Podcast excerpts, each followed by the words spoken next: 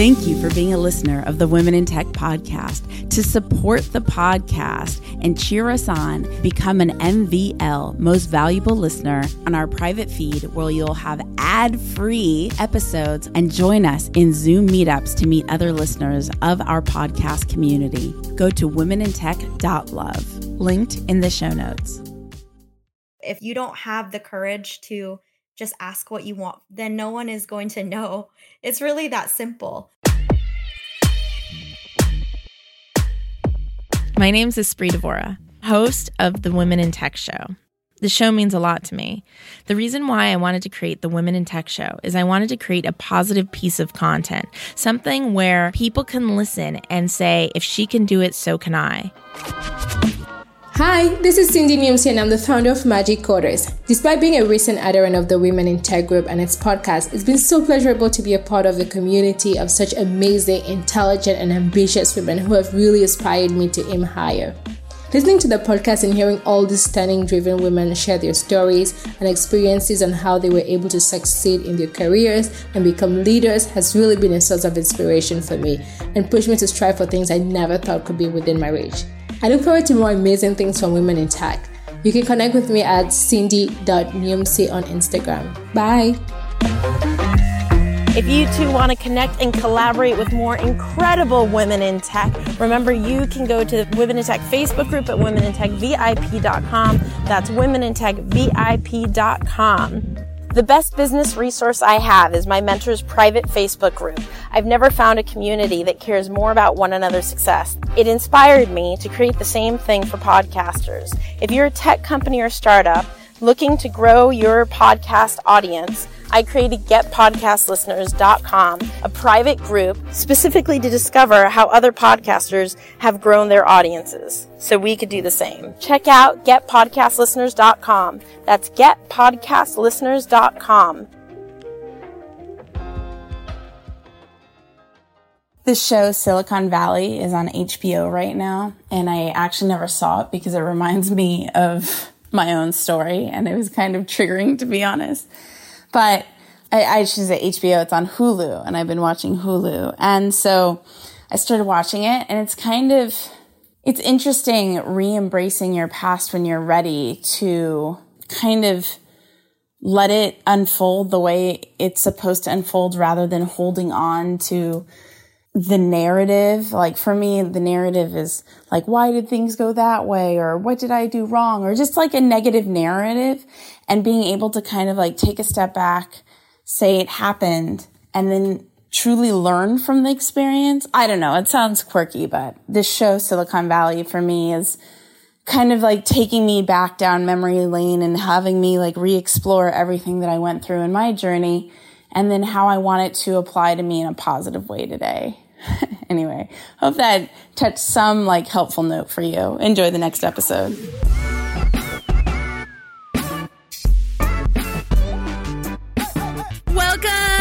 To the Women in Tech podcast, celebrating women in tech around the world. So excited for our next guest, empowering people to explore the future of their careers through internships and other opportunities. We have Sarah, who is based in Austin, Texas. So excited to talk about what she's up to, what she's doing, and how she inspires. Welcome, Sarah. Hello. It's so good to be on here today talking to you. Oh, I love it. Sarah, first of all, why don't you go ahead and tell us a little bit about who you are and what you do? Sure. Uh, so, my name is Sarah.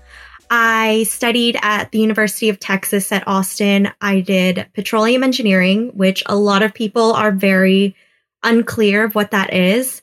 So, I'll give you a little bit of a background. Petroleum engineering is the study of getting hydrocarbons out of the ground so that all of us can live as comfortably as we do today. So these petroleum engineers try to do it as safely and efficiently as possible.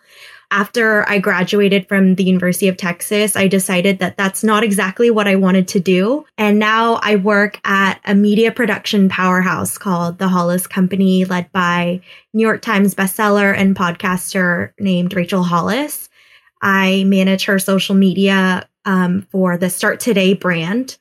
It's a lifestyle brand that sells journals and lifestyle products and gives people inspiration to want more for themselves and, and live better. Before we dive into the Hollis Company and where you are in your journey now, I'd love to start actually talking about because it's something I don't think in the hundreds of episodes we've done, we haven't talked about this a lot, which is you said, I discovered it wasn't for me. Can we dive into that a little bit? Because you invested a lot of time in school, a lot of time spiritually, a lot of time even in the belief of the dream, and then you made a change. So, how did you discover it? How did you go through that thought process? Can you share more about that part of your journey? Sure. It was very scary to leave. I don't think people talk about that too openly when they're in school, but it was especially scary for myself because when I was even in middle school, I had known that I'd wanted to be an engineer, middle school.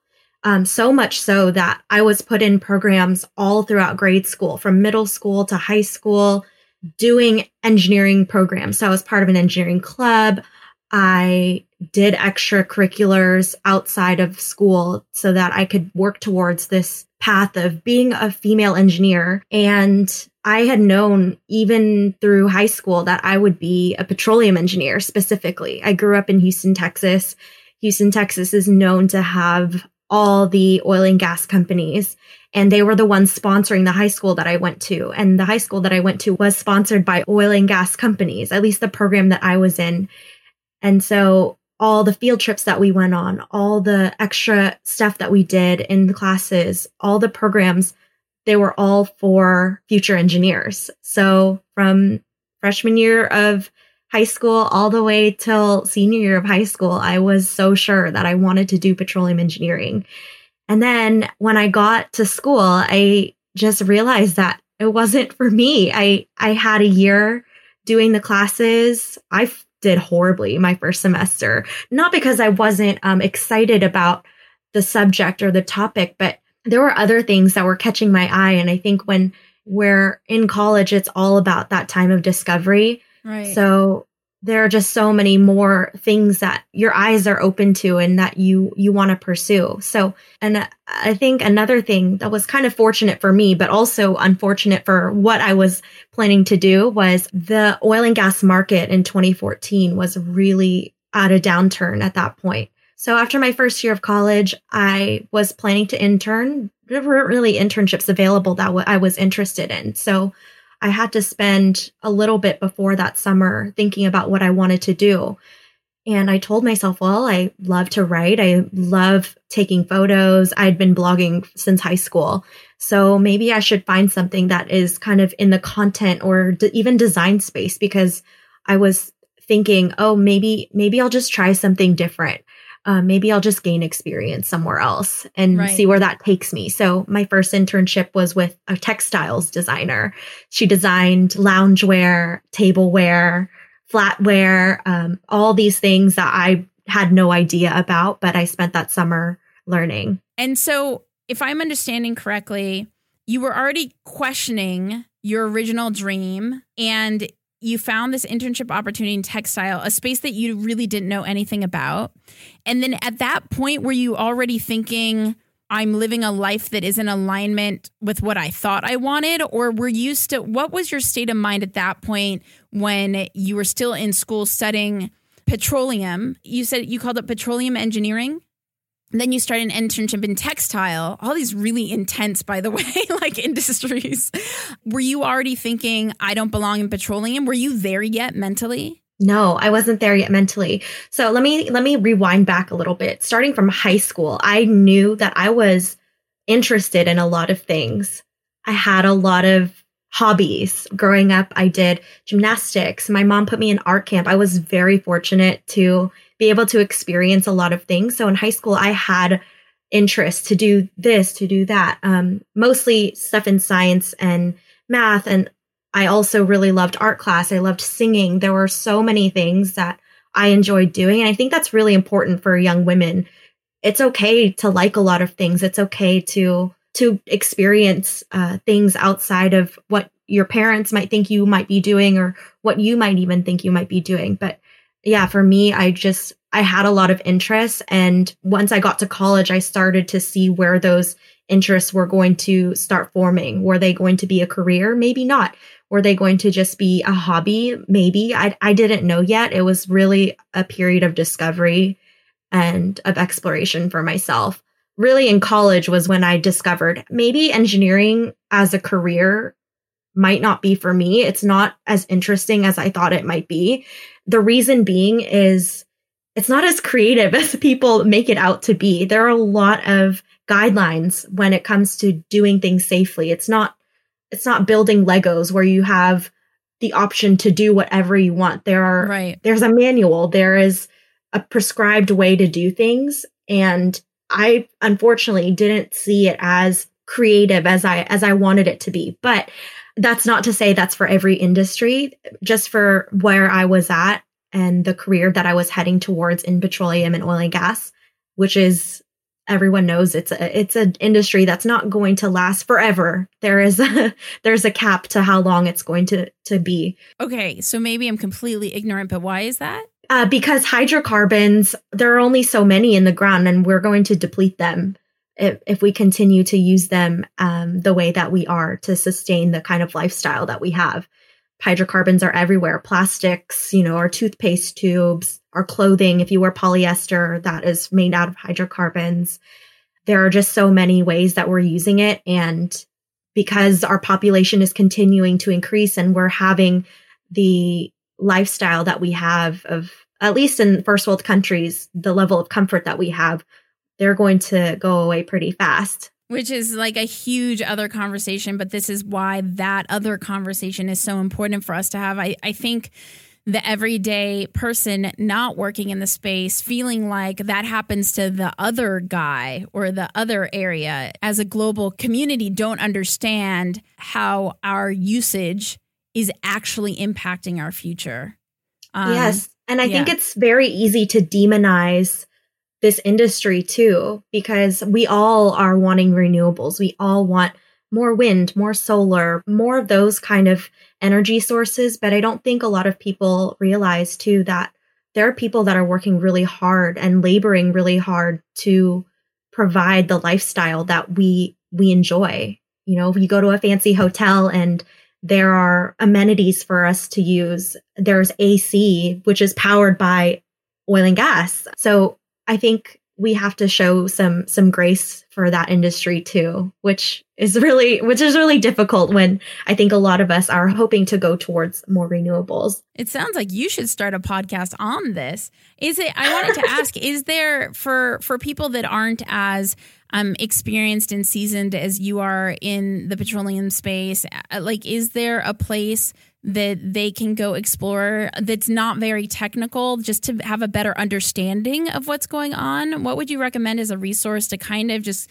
get a, a sampling like an appetizer of just more awareness Sure. There is a website called rigzone.com that I think does a really good job explaining oil and gas terms in more layman's phrases. can you So- spell it out for us Uh, Rig Zone, so R I G Z O N E dot com. I just think that's so cool. Sometimes, like, we want to know more about. I know somebody, this has nothing to do with our interview, but I was doing another interview with someone and they brought up this culture called fire. And I was, I was like, they said they're part of the fire group. I'm like, you don't mean like Fyre Fest, the Fyre festival? Fest, yeah. yeah. And he's, and he said, no, it's, um, what did it stand for? Fr- freedom and uh, okay, this is me making it up. I literally don't know what it stands for, but conceptually, it stands for something like freedom, investment, um, retirement, something, something. I don't know, something like that, Sure. right?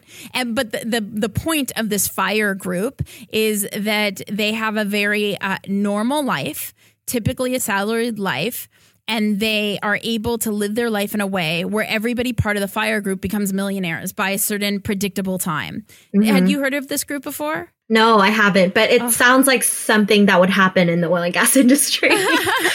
and so so i uh, i wish i had it up i don't have any other screens open right now but um it's just interesting these other worlds that exist that um are so attainable where we can actually make a difference for the greater community or our own personal lives but Sure. unless we know about these dynamics and principles then we're just kind of like living with no state of awareness it's Sure. it's it's just like the information is right there, but no one's connected us to it. Hence the Women in Tech podcast. I guess to summarize why I was thinking by the end of my first year that I would do something else is first, right. the industry was at a downturn. So I kind of had to figure out, well, there are probably going to be more downturns in the future. I need to figure out a space that I can be in where I'm going to have a sustainable job. Second, I wasn't as interested in it as I thought I would be. Right. I had other interests that were starting to peak at the time. So I wanted to see how I could pursue those things. And then third, it was just at a place where I knew that oil and gas as an industry was going to continue to be at a downfall. Right. And that the cycle would continue and continue. And I just don't know how I would be able to continue having a job right. that I loved and have, yeah, sustainable, a sustainable, totally. um, a living. Like a journalist in print media. Mm-hmm. Yeah. Yeah. Um, before we move on to to talking about where you are today and how much you empower others, one thing is when you were making that transition, did you have the support from your peers and your family, the people surrounding you, or was that a difficult transition to make in regards to your surroundings? I think the most difficult transition was my personal transition because my friends at the time were very supportive. My family was very supportive. I think coming from an Asian family, they're never going to be as as verbally supportive as you want them to be because that's not their culture. But I knew that they would love me no matter what I did. So I was very glad that I had that support. My friends also, um, I I ended up graduating with the petroleum degree, with the petroleum engineering degree, and they all knew that I had this going on in the side. They thought it was just, you know, just something I was doing the for textile fun. Textile thing. Yeah. Yeah, yeah. Well, I started out in textiles and ended up doing other lifestyle brands that I can go into later. But yes, they knew that I was doing other stuff on the side and they were supportive about that. And I think the hardest part was me overcoming this idea that I was going to be doing this my whole life, or at least I was preparing myself to have a career in oil and gas, or at least in some kind of energy technology. And then deciding for myself that that's not really where I want to go. So where I am now, I really want to empower women to say that you can still be a woman in tech, but it doesn't have to look the way that maybe you grew up thinking it was going to be. Now I, I'm still trying to overcome, I feel imposter syndrome because I work in social media professionally, I work as a coordinator and an analyst, and it's hard to consider myself a woman in tech, but I know the things that I'm still doing are technical. So I myself am still overcoming this feeling of Im- imposter syndrome. I, yeah. I, mean, I thank you for being so open and vulnerable. Um, one last question about that is I was surprised to hear that you did follow through with the four years and get a degree. Why mm-hmm. did you make that choice? I think my choice was that I knew that I could make it all the way through school and still have that education and know that it's just school. I just need a degree. And I wasn't going to spend any longer spending more money and more time when I know mm-hmm. that like companies, starting over. Yeah. I didn't want to start over because yeah. I knew that companies valued experience. I had a lot of other mentors that knew me and kept telling me that all you need is the experience. You don't need the degree. So just you know, whatever you do, just get the degree. Get a degree, not the degree, get a degree, no matter what it's in. Just get through school, you'll be fine. And continue doing what you're passionate about outside of school so that you can collect that experience on your resume and tell your future employers, well, this is what I studied, but this is what I was interested in. So that's okay. Mm-hmm. There's totally. I hope that's okay. Yeah. That's a perfect transition to dive into that. Let's talk about gaining experience and how you empower others to gain experience.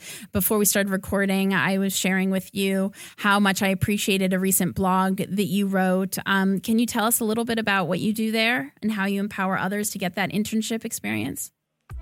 Stick around. We'll be right back after the break we would not be able to support and celebrate women in tech around the world if it weren't for you. Thank you so much for being a listener and a fan of the show. To contribute and donate, simply go to womenintech.fm on the upper right hand side and click donate, which empowers us to continue celebrating women in tech around the world. Thank you for being a part of our journey. Can you tell us a little bit about what you do there and how you empower others to get that internship experience? Sure. I get a lot of questions now from people in college and college students and people who are looking for more experience or even just people looking to leave their industry because that's what I ended up doing for myself very early in my career, actually at the very beginning of my career. And the one piece of advice I would say is to reach out, just be courageous and do whatever you can to ask. Just don't be afraid to ask because if you don't ask, no one can ever help you. If you don't have the courage to just ask what you want, then no one is going to know. It's really that simple. So for myself, I looked everywhere. I didn't have a very specific way of asking for an internship. There were very much recommended ways that people recommended to me. They said, go to the career fairs, go to this talk where this person might be able to give you their card and you can ask them for coffee later. But I tried those things and they really weren't that successful because I feel like I had to treat those recruiters as people too. They were there right. because of their jobs. They were there because maybe they, it was their alma mater that uh, they, if it was hosted by the school, it's because they went to that school and they wanted to give back to the school. But they're also tired. They're already talking to many students. They're already talking to a lot of other people who are also interested in work, and they might not have the energy to talk to me for longer right. than I than I want to. So um, I looked at a lot of other ways to network when I was a student, um, and it was a lot more successful. And what were the ways that were most successful for you? Well, when I wasn't studying, I was scrolling on Instagram. And oh, on Instagram, so, so scrolling on Instagram is successful. Yes, and it actually was. Uh, when I wasn't studying, I was scrolling on Instagram, and a lot of businesses are on Instagram. And I reached out. I just DM'd them. I slid into their DMs or I commented a, a very genuine comment asking them, wow, I, I love your, I love your small business or I love your company. Are you taking interns? And that was really that simple. They, they would sometimes tell me no, but a lot of the times they would say, actually, we're looking or we're looking to hire or we might have positions available in a few months. Follow up with us then.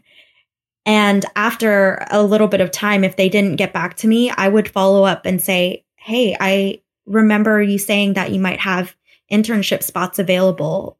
I just wanted to follow up and see if you still might be interested in having some extra help in the office. I have done XYZ in the past, and I think I'd be able to offer XYZ as value to your company in the future. Are you taking any people? It's really that simple. And sometimes it would just be as simple as going to a coffee shop and talking to the person in line in front of you and just saying, just asking how their day is and I'm more extroverted than a lot of people around me, especially for the women in tech. I think a lot of people who are more studious and that is the stereotype that women in tech are, you know, more studious and a little bit more quiet and like to focus. But for me, I love hearing other people hear. I love hearing their stories. I love hearing them talk about what they do. So even just standing in line at a coffee shop and introducing yourself, saying what you do, what you're studying. Hey, what do you do? And totally. hearing more about their company. Like, hey, are you taking interns? Like, honestly, if you want something bad enough, you'll ask for it.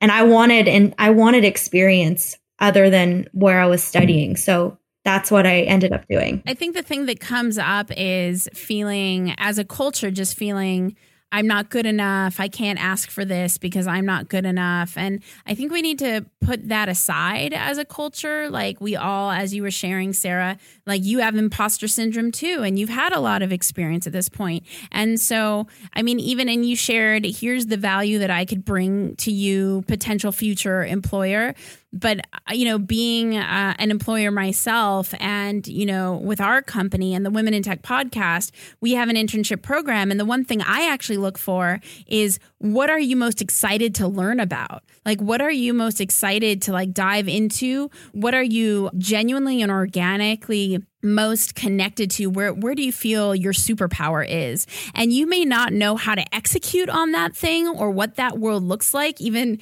if it may be like petroleum but you know that at least in that moment that's authentic to you that excitement. And for me i just think that having that genuine interest in something um, relays a message to your team, to the people you're corresponding with, to the community. And it all starts with that organic sincerity. And so, even if you don't have any experience at all and feel like you don't have any valuable skill set yet, really if you have that core interest in learning something that is valuable. It, i mean at least it's been been valuable to me as an employer. So i imagine there's other employers out there like me that feel the same way. Absolutely.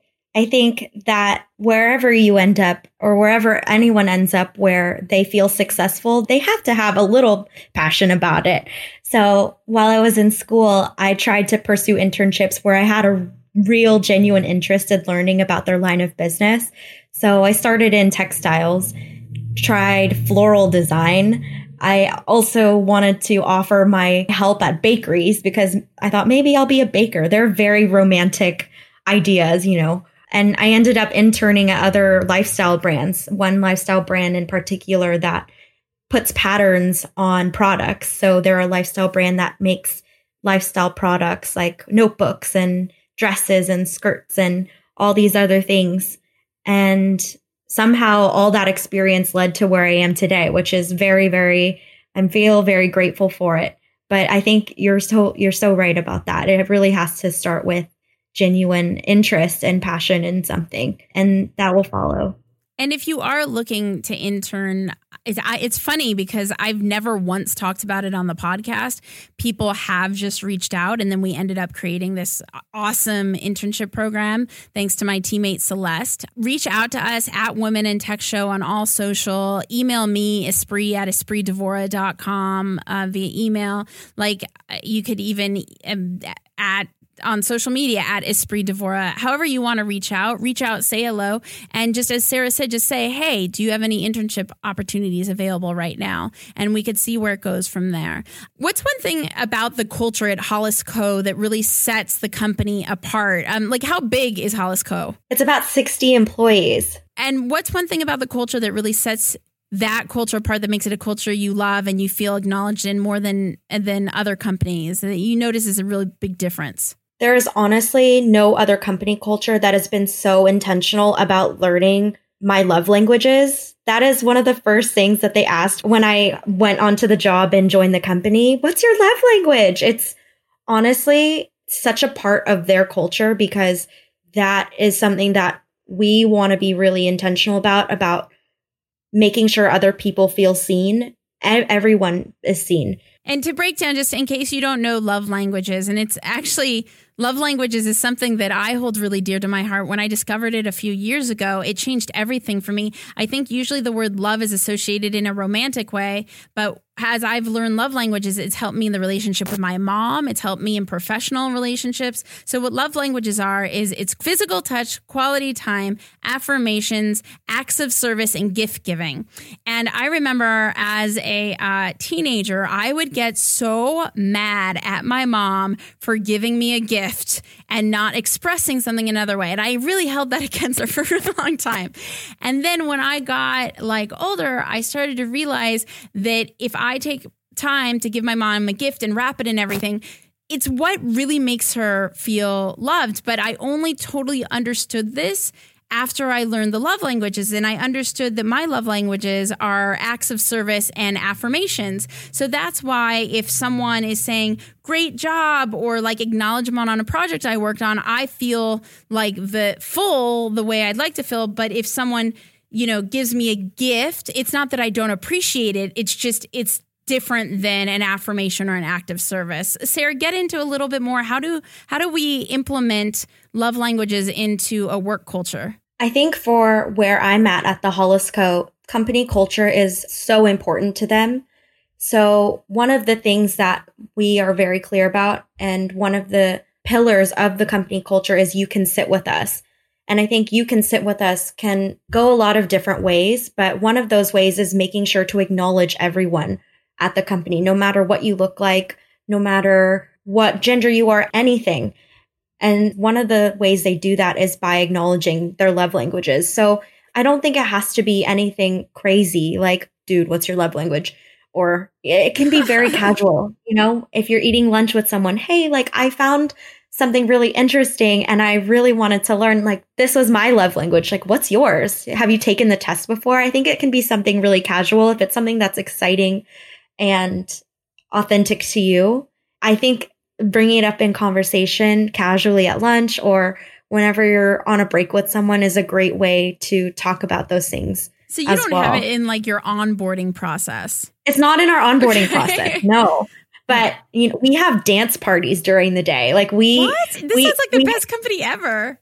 Yeah, like you can look we have a lot of articles on LinkedIn right now about our company culture and how to have a really strong company culture as we're all working remotely. We have dance parties through Zoom. We have work breaks where we're at lunch and not talking about work and we're just talking about life that are scheduled into our calendar. There are a lot of ways to keep company culture alive that's really important to us. We'll link to all your articles in the show notes as well. So if people want to get more into work culture and how to be innovative during this time, like it will be a great resource. But I just, it doesn't have to be included in onboarding if that's not a company's thing.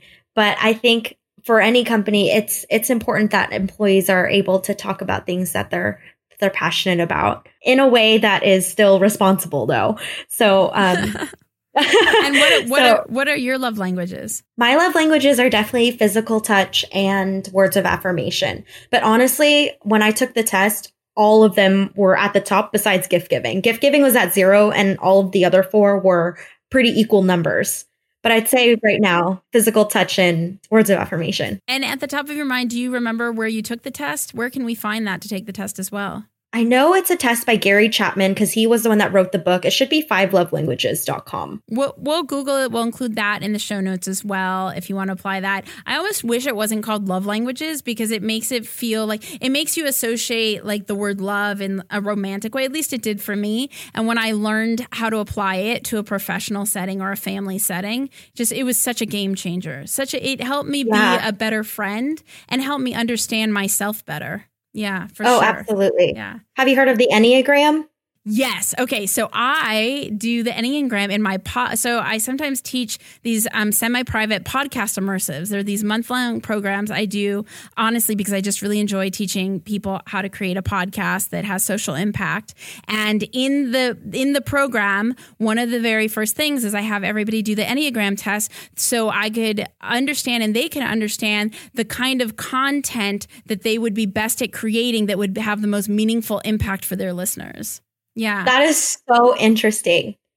That is so interesting. So share with I don't want to ask. Yeah, go. Oh, I'm go, happy to share my Enneagram. You, you asked first, but go ahead and tell everybody what an Enneagram is just in case they don't know. Okay. The Enneagram is a typing test to show your motivations. It's not a personality test. It shows your motivations and just, yeah, why you do things, why you do things the way you do, why you think things the way you think or feel the things the way you feel. 100%. And as you guys all probably can suspect, I'm the helper. By like far, I'm the helper. And so it makes sense that I create ecosystems and content to serve others because that is my core mo but then there's also there's who you are and then there's there's um how you need to show up as well which is this interesting dichotomy meaning sometimes I help too much where I sacrifice myself because I have a need to, like, I didn't know this. I wasn't aware of this, but I have a need subconsciously to show up as the helper as well, even when it's not authentic to me. And so it's important for me to have a level of self awareness. Do I have the energy and space right now? And is it an alignment authentic to me to be helping in this moment in this way? And if not, then it's inauthentic helping. But I wasn't aware of that before I studied this. So now I'm I'm hyper attentive to it. Does that make sense? Oh yeah. And then how about yours? What's yours? I'm a seven, which makes a lot of sense, which is why I felt like I seven again? Seven is the enthusiast. Ah, uh, yeah. So a seven has a lot of hobbies. A seven just has a lot of ideas and wants to do a bunch of things, which it makes a lot of sense why I ended up doing the thing that I'm doing. I started in engineering. I had a lot of hobbies. I just, I couldn't figure out which one I wanted. And I'm doing one thing now, but I'll probably be doing another thing later. And that's probably why I had the courage to leave my industry because there are just so many things that I want to do as a person. So, not just in my career, but in my personal life, there are just so many things. So, um, I understand that if other people don't feel like they have that courage to just leave their job or leave whatever they're doing, I totally understand that. It's probably because we're not the same Enneagram type. But yeah, yeah, I'm a seven. Ah, so cool. So, and you guys, you could find, I'll include it in the show notes as well. The test for the Enneagram. Um, I think there might be a small fee. I don't think it's, I think it's twelve dollars. Like, yeah, it's it's just twelve bucks, but it's so worth it to really have a better understanding of yourself and and I don't know, such such a cliche saying, but to live your best life. You know, like I'd love for you, Sarah, to share about more what you do at Hollis about this blog post that you wrote and um, and why you're really like spearheading i don't know if that's the right word but gung-ho. You're gung-ho on small businesses over big corporations. I should say interning with small yeah. businesses over big yeah. Okay so i heard three questions there so i guess i'll start off sorry. With, no, no that's okay. I'll start off on you yeah. I'll start off with the first question which is what i do at the hollis co. The hollis co. is a company that helps people build better lives for themselves through tools and experiences that will will change their lives. Um, there are a few brands that live under the Hollis Co. One is the Start Today brand, which is the one that I help manage for social. Their Instagram handle is at the Start Today brand, and they create lifestyle products. It is the e-commerce side of all things Hollis Co. And we have a staple product called the Start Today Journal, hashtag Start Today Journal, where people can write down their gratitude and their their goals and their dreams so that they can knock them out one by one so they can live their dream life. That's awesome. Which is amazing. And what I do is coordinate all their social media. So that looks like picking photos for social. It looks like finding user generated content. It looks like writing a lot of copy, like blog posts, like social copy, sometimes email copy. And it For also, newsletters. yes. Yeah. And it also means looking at numbers. People think that it's a quite an easy job, but they're actually, if you want to be a good social media manager or coordinator or whatever it is, you have to look at the numbers. You have to see what's working. You have to see what's not working. And when you start to see a pattern or a trend in the kind of posts that are performing well, then you want to keep pouring gasoline on those things and Xing out the things that aren't working. And the reason why I love social media is because it's instant. That is instant information you're getting from your community of what they like and what they don't like. And so I get this sense of like immediate gratification at work, which is amazing. But it's also a way for me to merge that technical background and the creative as well, because I get to tell my the graphic designers that I work with, hey, our audience seems to be liking more blue quote cards because that's what the numbers are showing. So we need to stop making pink quote cards because clearly the blue quote cards are they have better engagement, they have better impressions. We're getting more follows and more saves because of those quote cards. So we need to be making more of those and lean less on the pink. So that's just an example. And how are you tracking it? How do you know that it's performing better? What are you looking at? What program are you using to assess that data? There are a lot of platforms that are available. I think a lot of people start out doing social media with just the app itself. So, for example, Instagram has its own insights if you have a business page. So, that is a great place to start, just tracking your content. You can look at your top posts from the year, from six months, three months, seven days. But I think when you start to get a little bit more serious about social media for a company, your business, or for yourself, you'll start to use scheduling platforms. There are lots available, Planoly, Sprout Social, all of them have scheduling capabilities, and a lot of them have more robust reporting as well. So then you can look at the engagement metrics, your follows, all these important insights so that you can continually market on social media more effectively. Which one is your favorite? Well, currently we use Sprout Social, and I've used Sprout Social for about four years at previous jobs and Right. up till now. But currently, my favorite tool is called People Map. People Map. Yeah. What is yes? What is People Map? What's the URL? peoplemap.co. So it is a platform that helps businesses and freelancers and small businesses, agencies, anyone can use PeopleMap. It was created by Puno. Um, her last name is Puno. Her first name it escapes me, but we call her Puno. Um, she created the platform a few years ago, but I just recently discovered it. It is a tool that pulls data from the Instagram API and helps people create lists of people that you want to reach out to. Um, it also helps you analyze different accounts to see people's top followers, who's following people that are the most engaged. It basically is the ultimate Instagram. I don't want to call it a stalking tool, but it is the ultimate Instagram tool to help you have an understanding of people's audiences and also be able to grow your Instagram community authentically. So I love it. yeah, it is an amazing tool and you can get a free trial of it, I think, for two weeks and analyze up to four accounts. So it has been super powerful, not only for my personal account, but also for any other small business account. I think if you're looking to grow your community authentically, that is an amazing platform that you can use. I'll trade you one. Have you heard of Answer Sure. the Public? No, but I am interested Okay. and I will write it down right now. Okay, so Answer the Public is really fun. It, they have a really quirky website. And essentially, you type in any keyword and it tells you what people actually search for online, but in a way that you can create like it's answering the public. So they're asking these questions and you're answering them. And so answer the public, I think it's answerthepublic.co. I honestly I don't remember, it might be .com, but if you search answer the public, it will come up.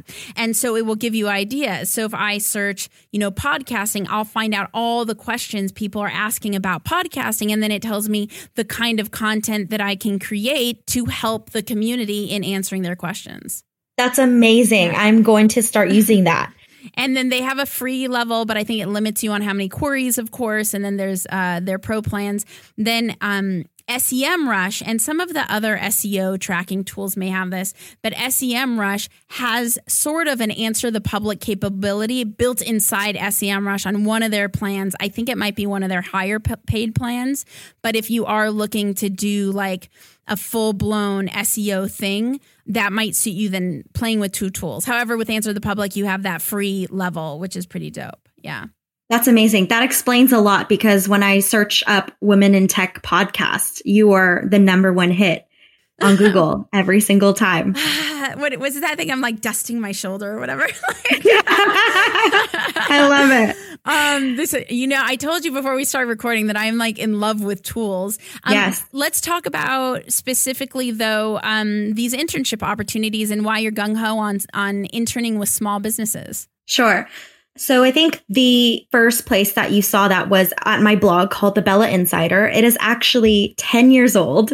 I started it as a fresh I started it as a freshman in high school because I was passionate about starting a YouTube channel and I didn't have the resources or the courage to be in front of a camera to talk. So I thought, oh, the blog, a blog might be the best way to share my my knowledge and experience as a what what ninth grader. I was really passionate about it. So um, it was actually a great way for me to start building my writing skills. And I had a lot of English teachers at the time who encouraged me to continue writing about things that I loved because then I could start developing my own voice. Then I could start developing more skills and whatever I ended up doing. Everyone can be a better writer. I'm going to pause you for one second just to interject how no matter where you are, I know maybe blogs seem like outdated. Maybe you have a podcast instead of a blog. Maybe a blog. It doesn't matter, but there's someone else. I can't think of his last name, but it's Cole who created Lemonade. He had Mhm. a music blog that he started, I believe, in high school because he was just really passionate about music. Yeah. He has leveraged that blog, Lemonade, to Mm-hmm. become this mega media company. I'm talking about Mhm. big deal. And he just directed Eminem's new music video. And Yeah. it all started with one day he just wrote about what he was really passionate about. If you think about some of the biggest brands right now, a lot of them started because they had a community beforehand. Hundred So, percent. for Huge example- secret. Yeah. Oh yeah. Like for example, Emily Weiss of Glossier, the CEO of Glossier, she had a blog called Into the Gloss. And she created an entire community and following around that blog first, then created a product to offer them later.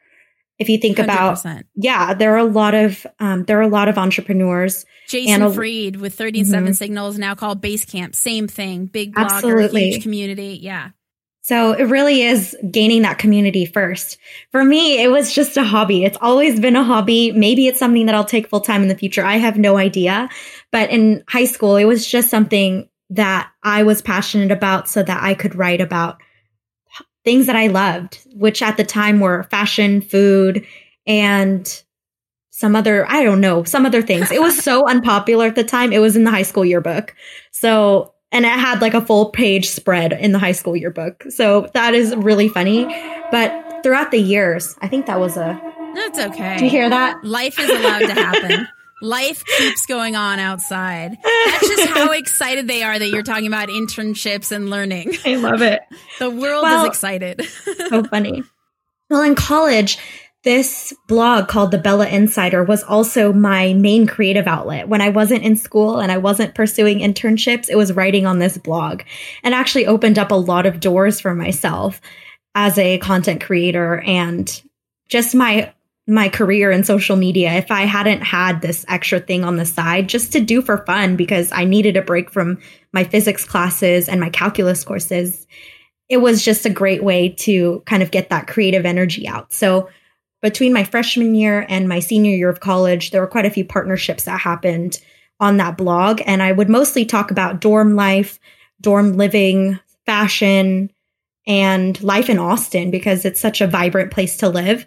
Now, working in social media, it's such a powerful platform for me to use to share my experiences, what it's like working full time right after college. It's a great place to talk about tips and tricks of how to succeed in college and share my insights on how to gain as much experience as you can before going out into the real world.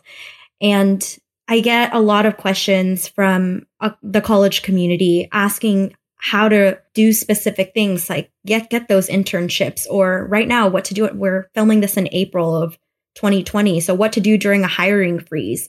And this is really the space that I get to talk about it from a very personal standpoint because it still is a very personal blog to me and a lot of a lot of the content that I share is all about my life and the experiences I've faced. So it's still a work in progress. There's a lot of things that I am dreaming up, but I'm excited that I still have a space to do it in. And I'm glad that I've kept up with it for 10 years. All I mean, that's incredible. And why small businesses? Why intern with small businesses? Sure. My latest post was about why people should find internships at small businesses. And I think there we'll are link to it in the show notes, by the way, you guys. So just check the show notes if you want to check out our blog. I think there are a lot of benefits for interning at a small business. I think first, a lot of small businesses need the help. I've interned with a lot of small businesses, and there is no shortage of things to do when you're a one woman or one man show, or you have a small staff. There's plenty of ways to help. I think a small business is also a perfect way to support your local community, especially in a city like Austin. There are a lot of small businesses that are eager to give back to their community or eager to give back to causes that they care about. So, for example, all the businesses that I worked at in college were all female owned, and they were all very eager to give back to children, women in tech, women who are just starting their careers in design. And I think that is super powerful to have small businesses give back to their community. And I think on the flip side, it's really advantageous for the intern because you as an intern get to see the ins and outs of so many different areas. If you're interested in just doing one thing, you can almost guarantee at a small business that you will do more than just that one thing. 100%. and I think it's a great way to dip your toes into an industry that you're excited about. If you are having trouble finding an internship at a big company. So for me as a petroleum engineer, those big four companies like Shell, Exxon, Chevron, they only take a few interns a, a summer or semester. But if you're interning at a small business, so maybe that's like if I was still doing petroleum engineering, maybe it's a small oil and gas company. Or if you are wanting to work in a creative space and you want to intern at an agency, maybe they only take a, a handful of people at a large one. But at a small one, they need the help. And the if you have the desire to learn, they're happy to provide or at least look into providing a space for you. So I think for both parties, it's a really great way to not only gain experience as an employer and as an intern, but also just to get help totally for your career. Totally. Mm-hmm. Sarah, where can everybody connect with you further and where can they check out Hollis's Co, um, the podcast? Sure. So the Hollis Co podcast you can find at the Rise podcast. Rachel Hollis, she is the one hosting the podcast. It's called uh, Rise Podcast. It's R I S E space podcast. And we'll and link then, to it in the show notes as well. And she also has one that she does with her husband called Rise Together, which is all about relationships. Nice. So um, that's just Rise Together, R I S E together. And you can find me at thebellainsider.com, which is T H E B E L L A I N S I D E R dot com. And you can find me at Sarah uh, underscore the Bella on Instagram. That's amazing. Sarah underscore the Bella. A couple last questions as we wrap things up. What is the best piece of advice you think you've gotten, or one of them, because I know we all get a lot of advice, something that has really stuck with you? That's a really hard one because I feel like I've been very fortunate to get a lot of good advice. You know what? With that said, I'm going to say that the best piece of advice that I could give is to find a mentor or find a handful of mentors. Find people that you admire in the workplace. Find a professor that you love. Find find someone that you think could give you sound advice to continue guiding you through your career because you won't know the answers by yourself. Sometimes you'll want to turn to your parents. They won't have the advice for you. You can't, sometimes you'll want to turn to peers, but maybe they don't even know what to do either. But if you find someone who's been there, done that, they might be able to give you some really interesting insight on whatever topic or whatever question you have. Having the ability or opportunity to mentor, I think, is such a it, you're it's such a great way to give back as well totally. because you know that you wouldn't be here or I wouldn't be here without the help of our mentors. Totally. Wait, so one very last question that I don't always remember to ask, but I want to ask it this time. Is this the first podcast you've been on? Yes, and hopefully not the last because I had so much fun. Okay, what I love about this show is I feel like th- so many people on the show, it's the first podcast they've ever been on. And I'm hoping people are paying attention and then we'll start poaching all my guests to be on their shows too. And so it elevates all of you guys together so you could have as many speaking opportunities as possible. Like it just blows my mind. Sarah, you've been an amazing interview. Thank you, Espree. Sarah, thank you so much for hanging out with the Women in Tech podcast. This has been amazing. If you want to connect and collaborate with more extraordinary women in tech around the world, remember to go to womenintechvip.com, womenintechvip.com. It takes you straight to our Facebook group. I will see you guys, hear you guys, all the things in the next episode. Say hello on social at Women Tech Show on Twitter, on Instagram, on Facebook. Bye. Thank you so much for having me, Espree. My name is Sarah Wong, and I'm a University of Texas petroleum engineering grad and social media analyst blogging at thebellainsider.com, applying my technical background and creative knowledge, breaking stereotypes of women in STEM in Austin, Texas. Check out my blog at thebellainsider.com. You're listening to Women in Tech.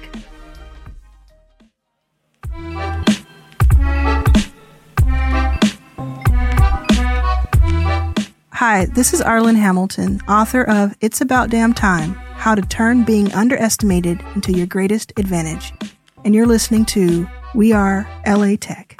I feel so grateful I've had the privilege of getting an advance copy of Arlan Hamilton's new book, It's About Damn Time. She is one of the most inspiring venture capitalists I've ever come across. Her story from having absolutely nothing and being completely broke to being one of the most influential venture capitalists in the world blows my mind. And her book is insanely well written. Right when I picked it up, I didn't want to put it down. She teaches me and us how to become the asset, how to be our best selves, and how to be a person that not only creates opportunity for ourselves, but creates an abundance of opportunity for others. I'm so proud to share her book with you, and I hope you'll pick it up. And I know for sure you'll be just as riveted as I was with each page you turned.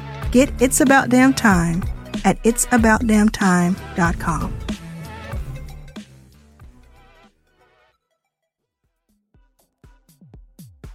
The Women in Tech podcast is hosted and produced by me, Espree Devora, with help from Janice Geronimo, edited by Adam Carroll, and music from Jay Huffman Live and Epidemic Sound. The Women in Tech podcast is a We Are Tech.fm production.